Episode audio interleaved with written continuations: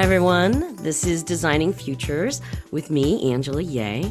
And um, if you're a subscriber and an avid listener, welcome back. And if you're new to the podcast, welcome. And um, I hope that you enjoy what you're going about to hear and learn about.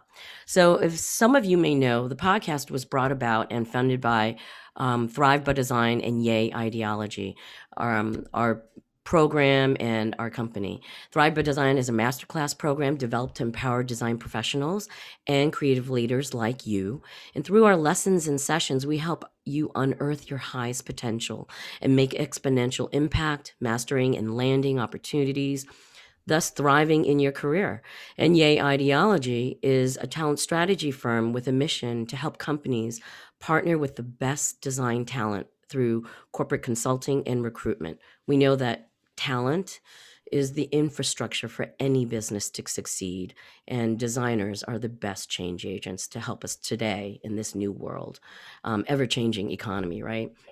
So to learn more about thrive by design and yeh ideology you can head over to thrivebydesign.today and www um, sorry www.yehideology.com so without further ado um, so excited today to introduce to you uh, a dear old friend of mine, Ina Alesina. Uh, I've known Ina for a very long time. I think we should go. go how do we know each other, Ina? Um, I think it was uh, AWID. I think AWID, was... yes, that's right. Um, Association of Women in Design. Yes. Yeah it's such a small group of women and what a great topic to talk about that because um, this is you know interviewing you as part of women history uh, month uh, and but just amazing to have that little community to meet the few women at that time who were in design right?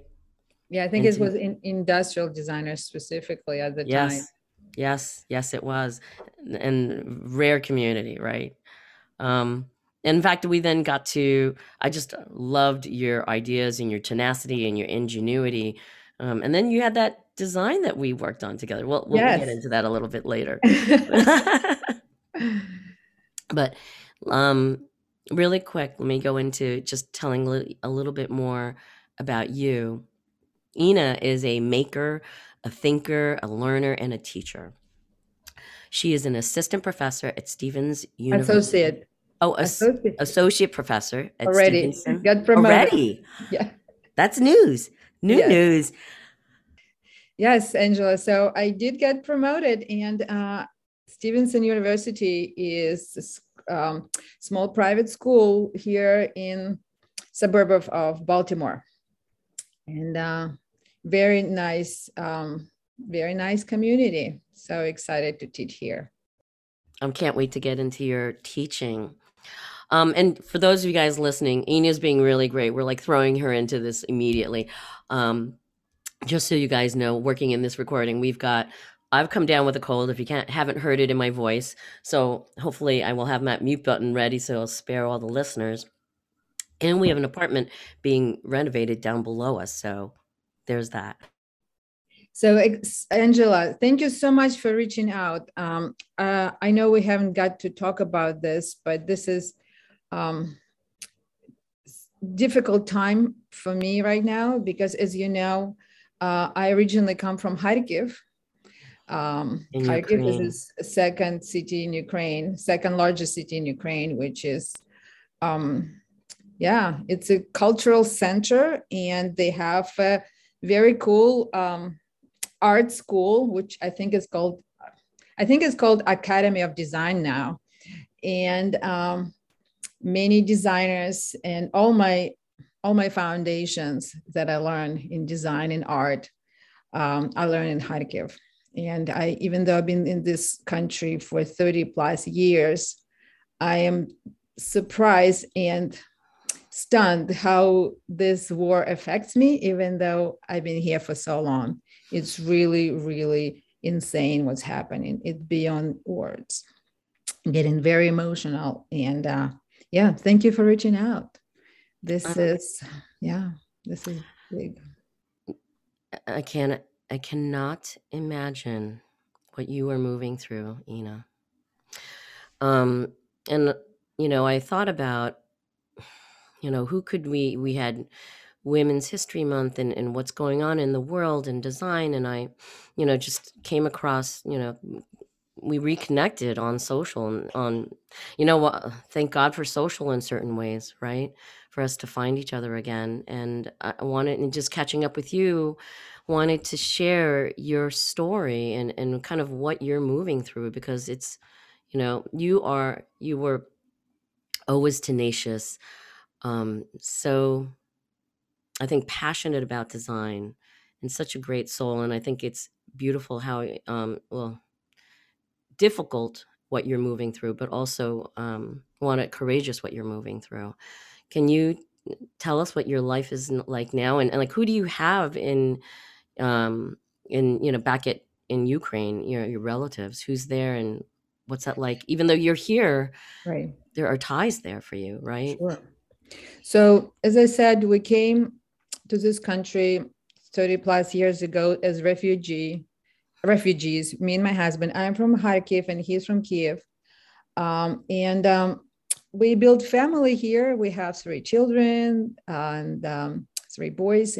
They already grown mostly grown up.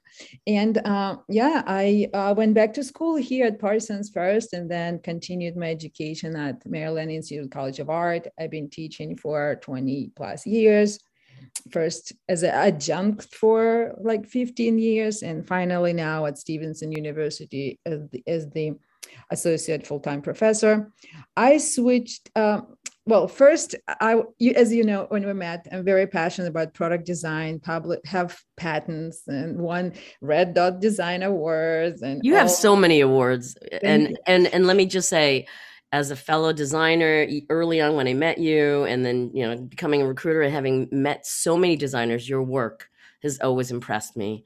Um, you know, I think in this podcast, it's getting to have people meet you. There's so many talented designers like you who maybe you're not, you know, like not not TEDx yet, but the work is absolutely impressive. And where you go, where you choose to go, you know, Right. and you choose to teach. And uh, I love that because I know so many designers uh, that as they evolve in their career, they we love teaching, and I want to talk about that and why that yeah. has become your impact and your mission. You know. Sure. So, like when we met, right, I, I was um, already interested in sustainability and materials.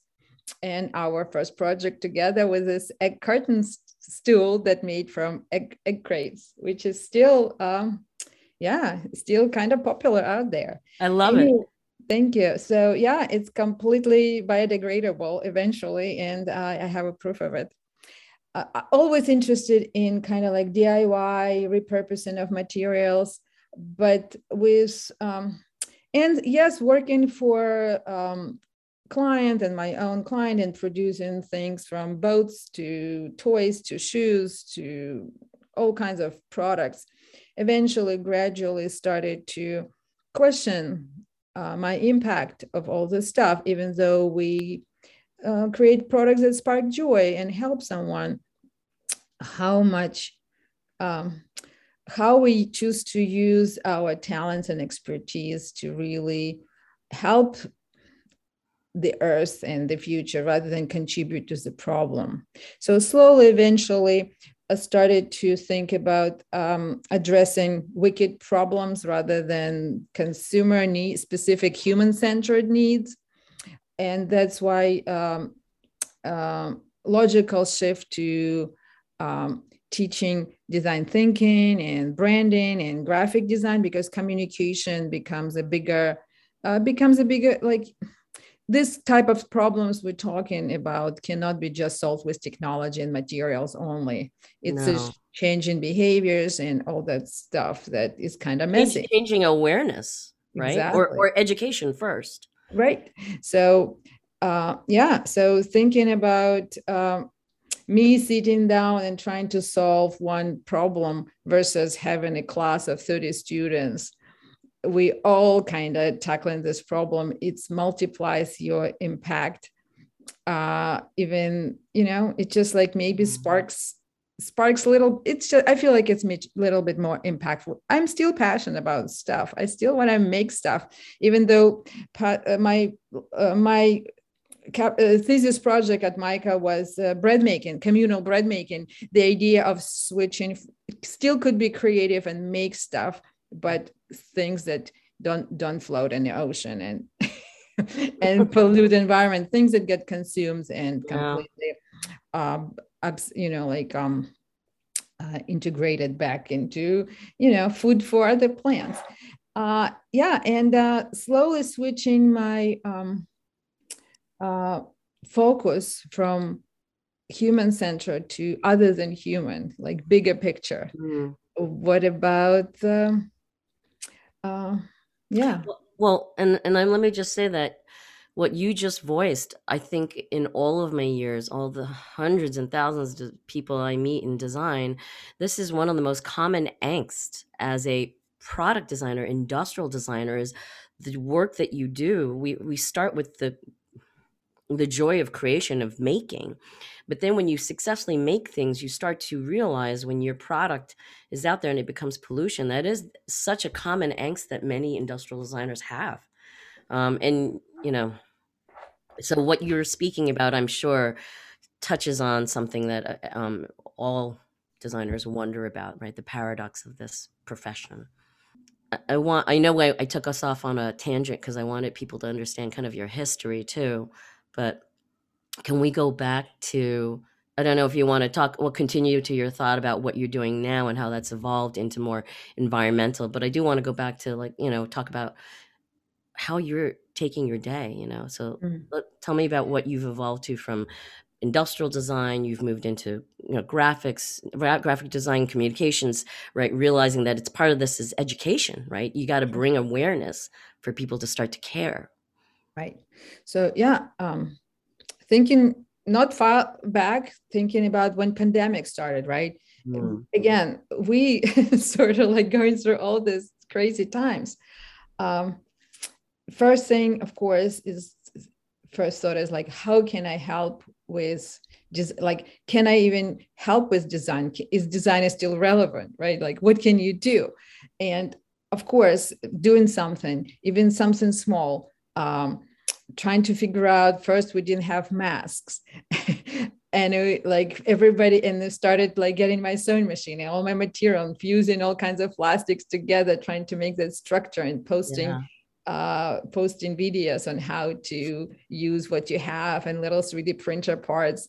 So like went through that, and it does feel it does make you feel a little bit better because you feel like you um, you have a purpose mm-hmm. um, yeah. about environment too. You can walk and see trash everywhere, but um, organ like instead of just going and picking up it yourself organizing neighborhood cleanup and meeting like and being surprised like you all of a sudden 30 plus volunteers show up. And people who live on your street and you've been here for 20 years and you never even met your neighbors because you know it's a suburb. And people now like everybody knows me and it's just you know like just starting doing something. And it doesn't i mean design does it okay. Design process yes. It's a it's the same it's the same right? Yes you start with like what's the problem? And of course you know the design process is you you it's not linear. Like if you know the solution you cannot design anything. So you just like create this open-ended inquiry. Yes. How might we do this i love i love uh, you know what? I do think uh, i mean i came from the industrial design background as well right? And i went from pratt for my master's in industrial design. And i think um, the basic philosophy and the premise and the pro- the process of industrial design or design in general now design strategy right? Design research design thinking it is the a great model for problem solving. And so I love how you did this even in your community. So did you just felt compelled to just start this cleanup and no one just by yourself and right so you go through like okay prototyping and you know you yeah you like mucking mucking things up. You see who pays attention. Or yeah. random people stop the car thank you for picking up trash. And like okay well maybe there's an organization. Like why i've been doing this by myself all this life? Of course there's an organization and they give you supplies and they even pick this trash we pull out the half a ton of garbage and they came and pick it up and i did not know if these resources exist because i was not using design thinking. I was just doing my thing. So it was really interesting how you can apply to pretty much any problem. For example right now uh, you create crisis in ukraine. Um, how can uh, i mean first you sit down you sit there like all depressed and it's and it's just you know don't know what to do. And then uh, you start thinking okay we're going to design some cool tourniquets and like people are going to use them. And then you start research and people say you know what? It's like it's a wrong approach. So you kind of like testing the things. And then you eventually um, you know like four weeks later, you stream it down to, okay, I know exactly how to get things to whoever needs it, and here's how I do it. And um, uh, created a list with specific stuff, made a QR code, attached on my mailbox.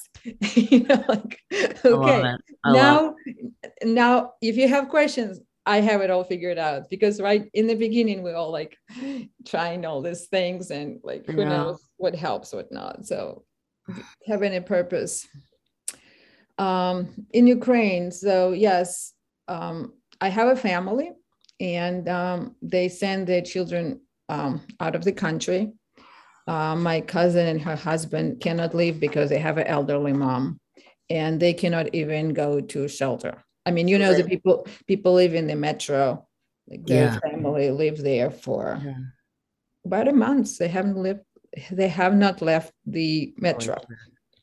Oh my god! They, oh. my family in their house. They kind of on the mercy of if you know because bombs fall everywhere indiscriminately. It's just you know constant bombardment. Yeah they want to have life as normal. My cousin she's the professor. She teaches math at the university. Uh, she luckily because of covid they have everything figured out long distance. So she's still teaching her postdoctoral students.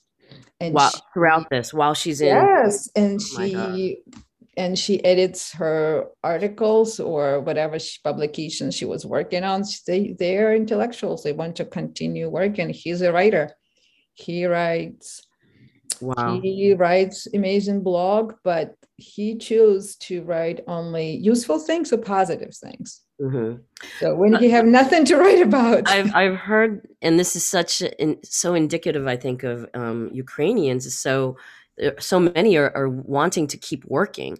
Um, where are her students joining in from? Right. Are they also so, in the same situation?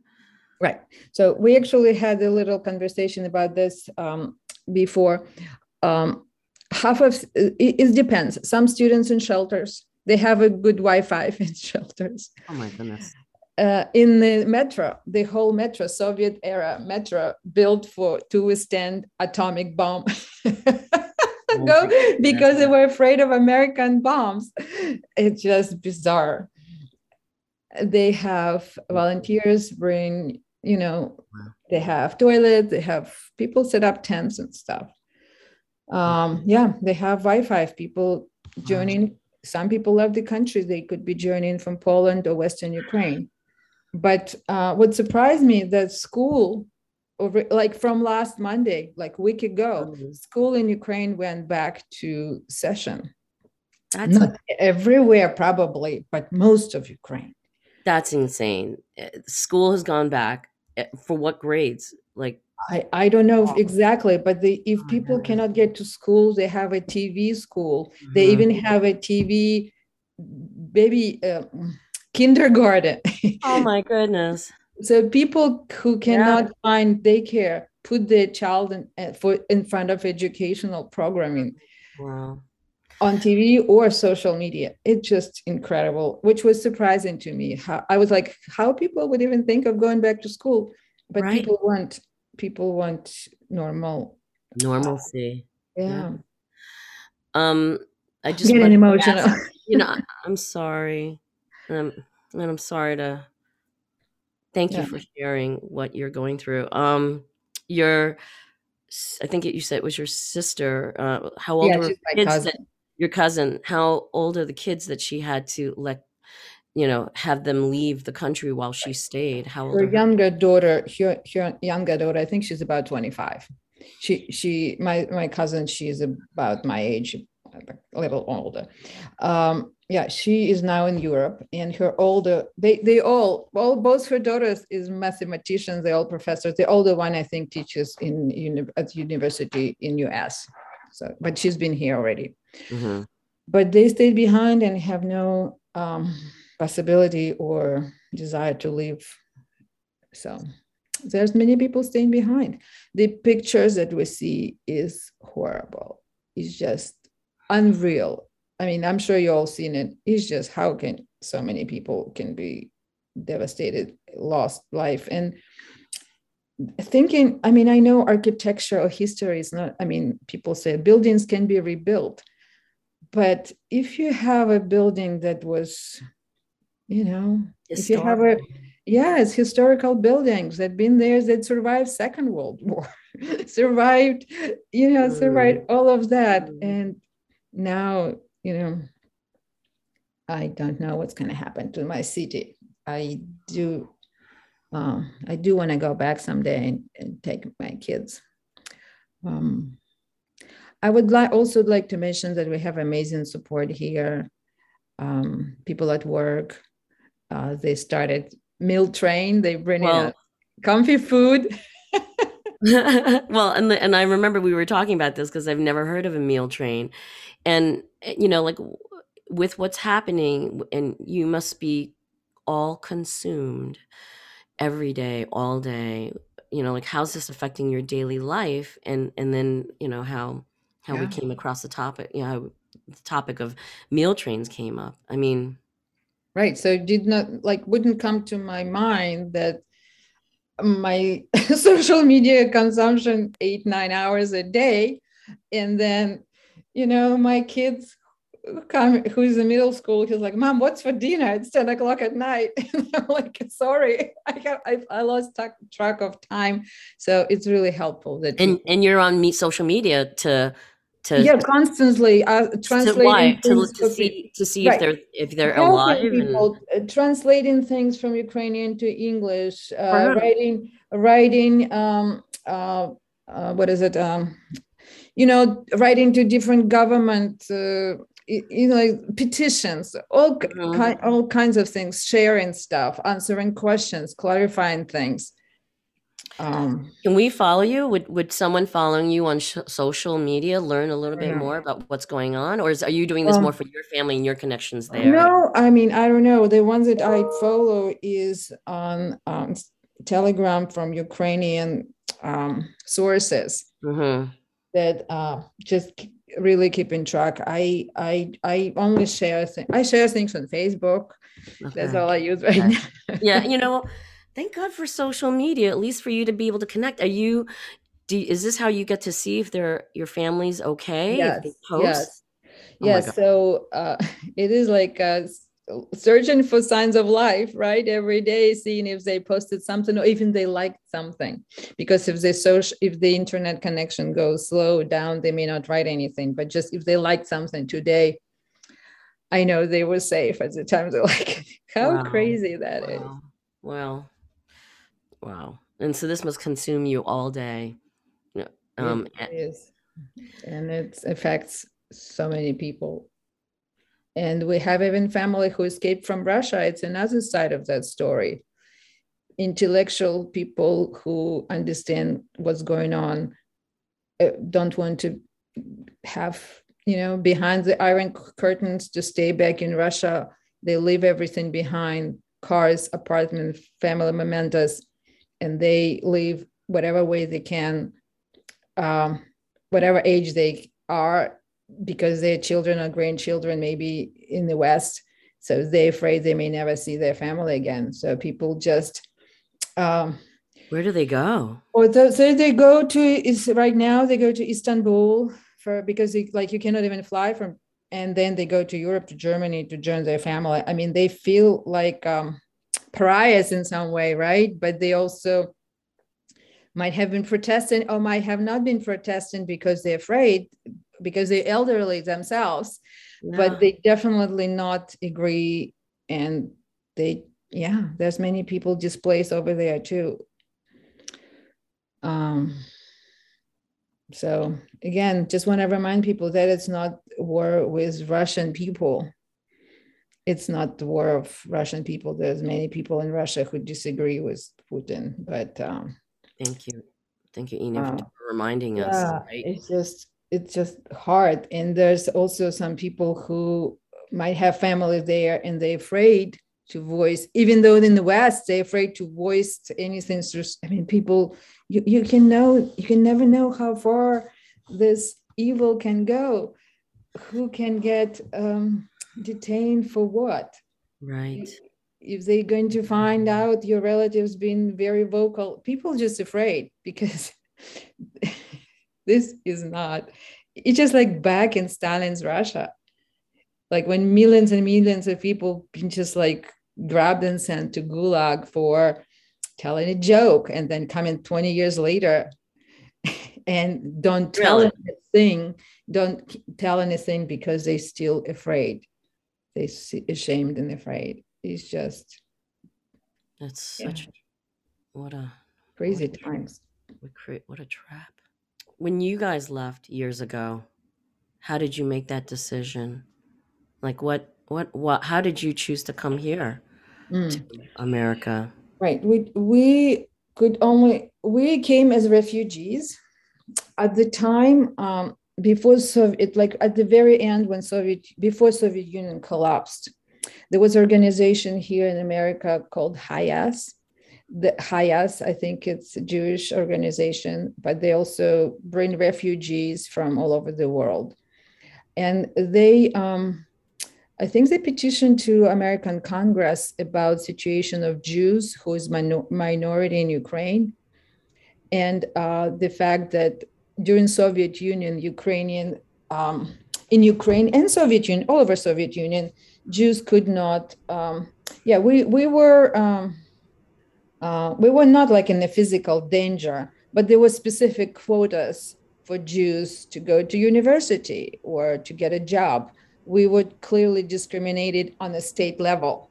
So it was mm-hmm. enough. It was enough to pass. Um, um, I think it's a law to consider if you Jewish, and we had a stamp in the passport. Actually, in Soviet Union, it had a stamp in the passport telling who you are.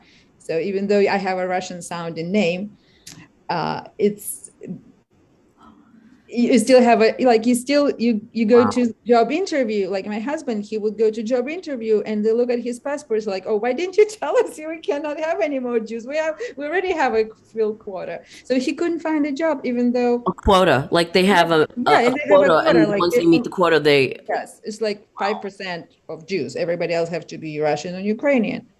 So could wow. not find employment or get into university so we came as a you know we came as refugees. We went through the process with american embassy. How did you choose america? America right. So how did you choose america? Right we we didn't. Um, we could only come to america if you have relatives here. But uh, we we kind of like said like wh- whatever community will take us. So baltimore community accepted our family with seven people I remember arriving to BWI airport and the volunteers meeting us and taking us to a house. It was refrigerator was all you know filled with food. And mm-hmm. next morning, volunteers came and took us to sign up for community college English lessons. and yeah, we've been we've been refugee. We had um, we had volunteers talking to us in conversational English, teaching like helping us to um, yeah culturally and you know all that stuff. And um, it was incredible. And then i got accepted to parsons and i went to new york and you know i i and then i got i was win, fortunate enough to meet you. and started to win design competitions. Oh and then yeah so but first um it was a culture shock and um, we didn't understand much. I couldn't understand much but people would talk about around me when they didn't talk directly with at me slowly. Right. oh, gosh. i don't think i understand um, very much my first year at parsons too. I think my second year was much better. Amazing. You're amazing. I like your story and I love how that you've you know were embraced and brought in and you had so many resources in a community that took you in. That's beautiful. Um, where I'm I'm noticing the time and uh, just curious, what what can you? Is there anything that you with to all the designers, Ukrainian designers, creatives? By the way, there is another um, uh, on I think our LinkedIn live. We talked about Guido Barata. He's a UX designer, and he did does have a um, Ukrainian designer. He uh, UX. Uh, he has a channel on Discord. I don't know if you know him. The or the channel he has is Designers United for Ukraine, mm-hmm. and um, I'd love to connect you to him. Sure. Yeah. So you know, just so that you can, you know, can grow your community. But um, what what messages or thoughts do you have for us? Well, I mean, if we have more time, I wanted to know. You know, you are working with so many young designers. You know, we're both. Um, I work with people at all levels, right, from high level uh, design professionals to, but not so much as actually as much as you. Though we're um, brave on my team, uh, our, our podcast producer was just telling me that we're we're gaining so many young design listeners. But what's the difference um, for you, even like during the pandemic or as a result of the pandemic, you know, or or just in general? What's the difference in young designers versus the designers that we our generation, right? Mm. Interesting question. Yeah. Um, well, I, I want to speak about m- my students personally. So um, it, it's been a shift from te- teaching specific design students to teaching more classes where um, you know it's multidisciplinary mm. um, st- students come to take my classes not specifically designed for designers they could be nursing students or criminal justice wow. and um, it's very interesting i mean maybe it's more like american model where we don't i mean maybe the university where i currently teach it's not just academic yeah. um, you know That's conservatory right by, by and, uh, what, what i'm what I'm really enjoying, and I mean, we talked before, I haven't mentioned much now that my work um, increasingly multidisciplinary. My latest project is about biology and biomimicry, and I work with fungi and lichens and all the invasive species. It's just shifting from product design per se. So multidisciplinary, it, to me, is the only way to kind of solve any problem really so uh, working with design working with young people who may not identify as designers but uh, kind of going back to design processes and how it's relevant how okay design connected to every discipline in the world. There's probably no discipline that you can like you can probably find connection to design in every discipline right? Right. And thinking of design in every everything we can offer from methodology to just yeah. communication strategy to how it close it to scientific methodology all of that is just mm. super exciting. And uh, first asking students like i mean of course it's like i'm not a designer i'm not an artist. And then showing them that there's so many things design can offer to other disciplines and vice versa uh, it's it's really opens the world. So i think if you have opportunity to work with whoever it is not related to design but person passionate about their own field. Mm. uh, it, it's really inspiring to me. I love that you're reaching out and sp- spreading the the educate the gospel of design. But i mean no but uh, you know i love that because you know one of the things that designers always often struggle with is my my uncle doesn't you know my the bus driver the local coffee person or my neighbor or my doesn't know what design is right? Mm-hmm. So you're there at the forefront educating what design is and teaching design thinking to people who may not think it might be of value to them but you're right it does it is a it is a problem solving methodology that it kind of uh, teaches people to be more open minded about what the situation they're in and how to see it in different perspectives. I think that's my take, right? And and also the fact there's no one right there's like yes. i mean there could be multi, multiple solutions solution could be strategy could be an object could be an app could be lecture or mm-hmm. book and all that stuff and uh, it, it, it's in, it's much more exciting to me than having just we need to make a you know a shoe. Mm-hmm, or mm-hmm. it needs to be you know a water bottle you know? It's much more interesting to approach problem with this open-ended. Um what else? Well, and and you talk about impact, and I think as creatives, we want right. to impact more. You're right. If you're designing just one model of a shoe or some particular product or even a service, that's one thing. But when you're teaching people, that's the rest of their lives, and it, hopefully they will then share what their method and how it's changed their thinking. Right. As I said earlier, the world becomes what we teach. I think it. John. Uh, I don't remember who said that quote uh, Ajinga Jingadal, and um, also thinking about Victor Papanek, who said that everyone is a designer. I still believe in this. Yeah. I believe everyone is a designer, and people just somehow afraid of big word design. You need to go to school for that. But actually, everyone you make a decision, and that's a design. You if you were to give advice to so many designers who are listening today, right? What's advice? I mean, I think that um what's advice that you can give them to teach the the premise of design or or the basics of design thinking? Like if, you know, mm-hmm. Thanksgiving, you're there. right. And so, you're like, what do you do? What? Mm-hmm. You make this thing, a cup or mm-hmm. a phone? What do you yeah. mean?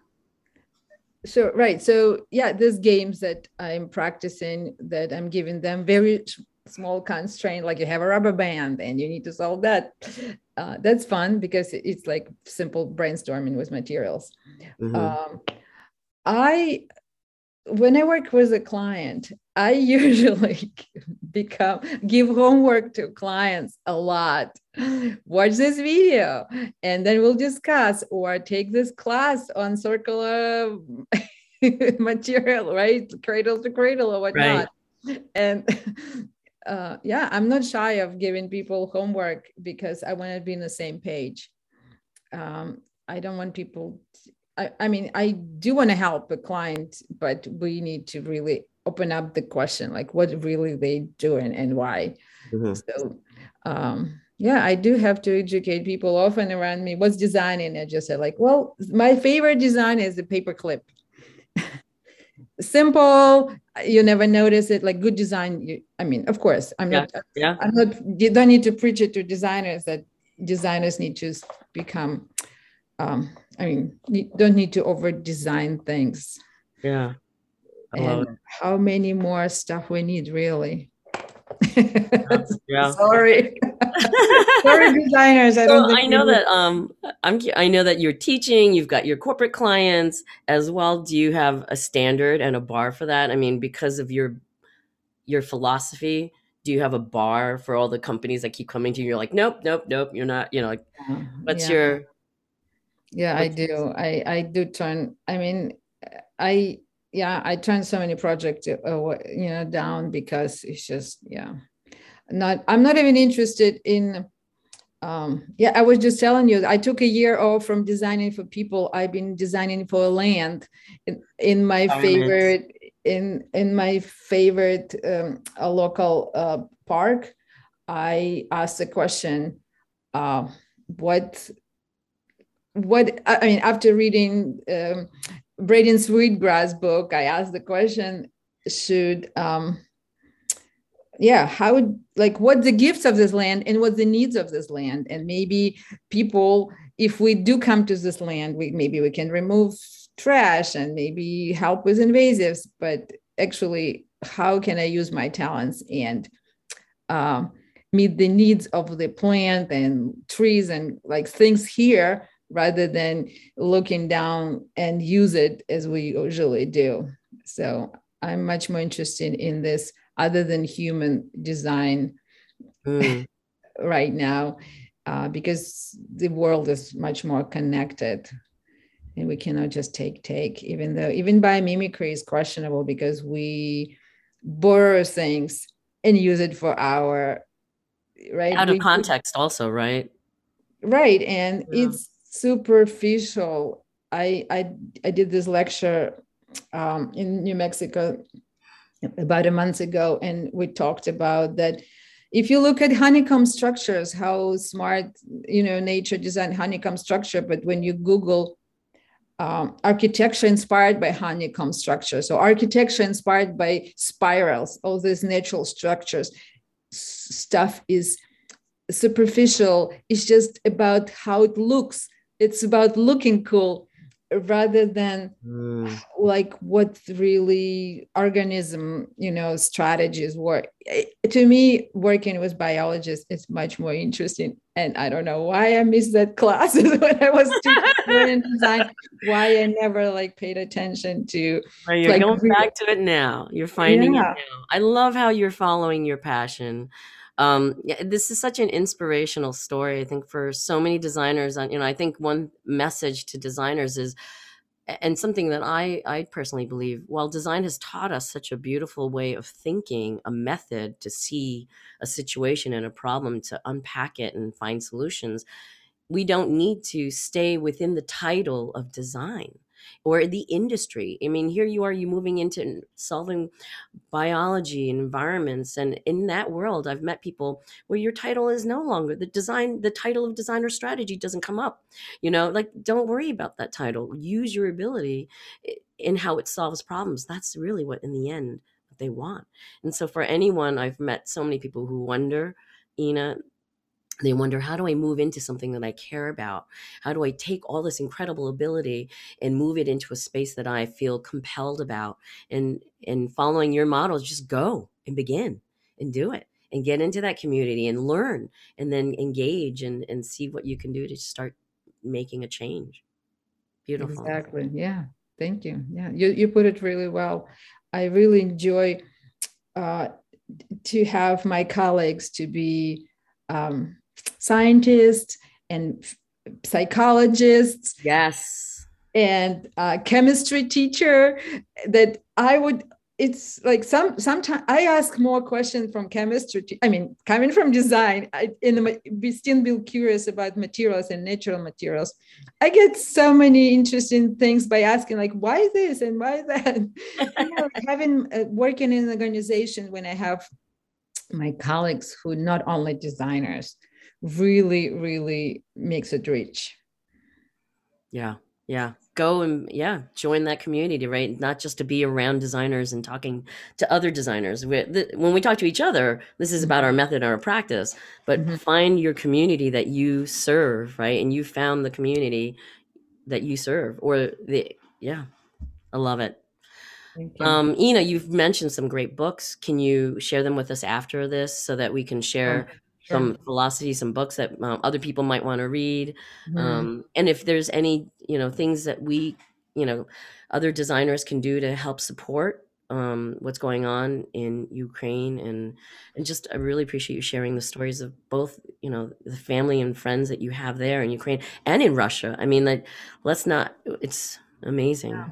So what? a couple things. I don't know. Um, as you mentioned, you even forgot I was from Ukraine, right? I know you, people know like oh before all this nonsense i had to have a slide in my presentation. Here's kharkov this is where it's in located. This is ukraine. Yeah. not not anymore. So you might have met someone through you somewhere that come from moldova or poland right.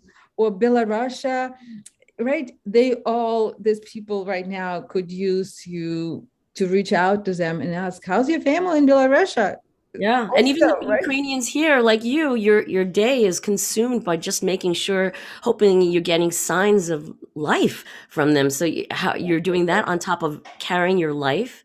Um, so the meal trains are helpful for you. I'm sure anybody like you or here um, might want and need could use some yeah. support.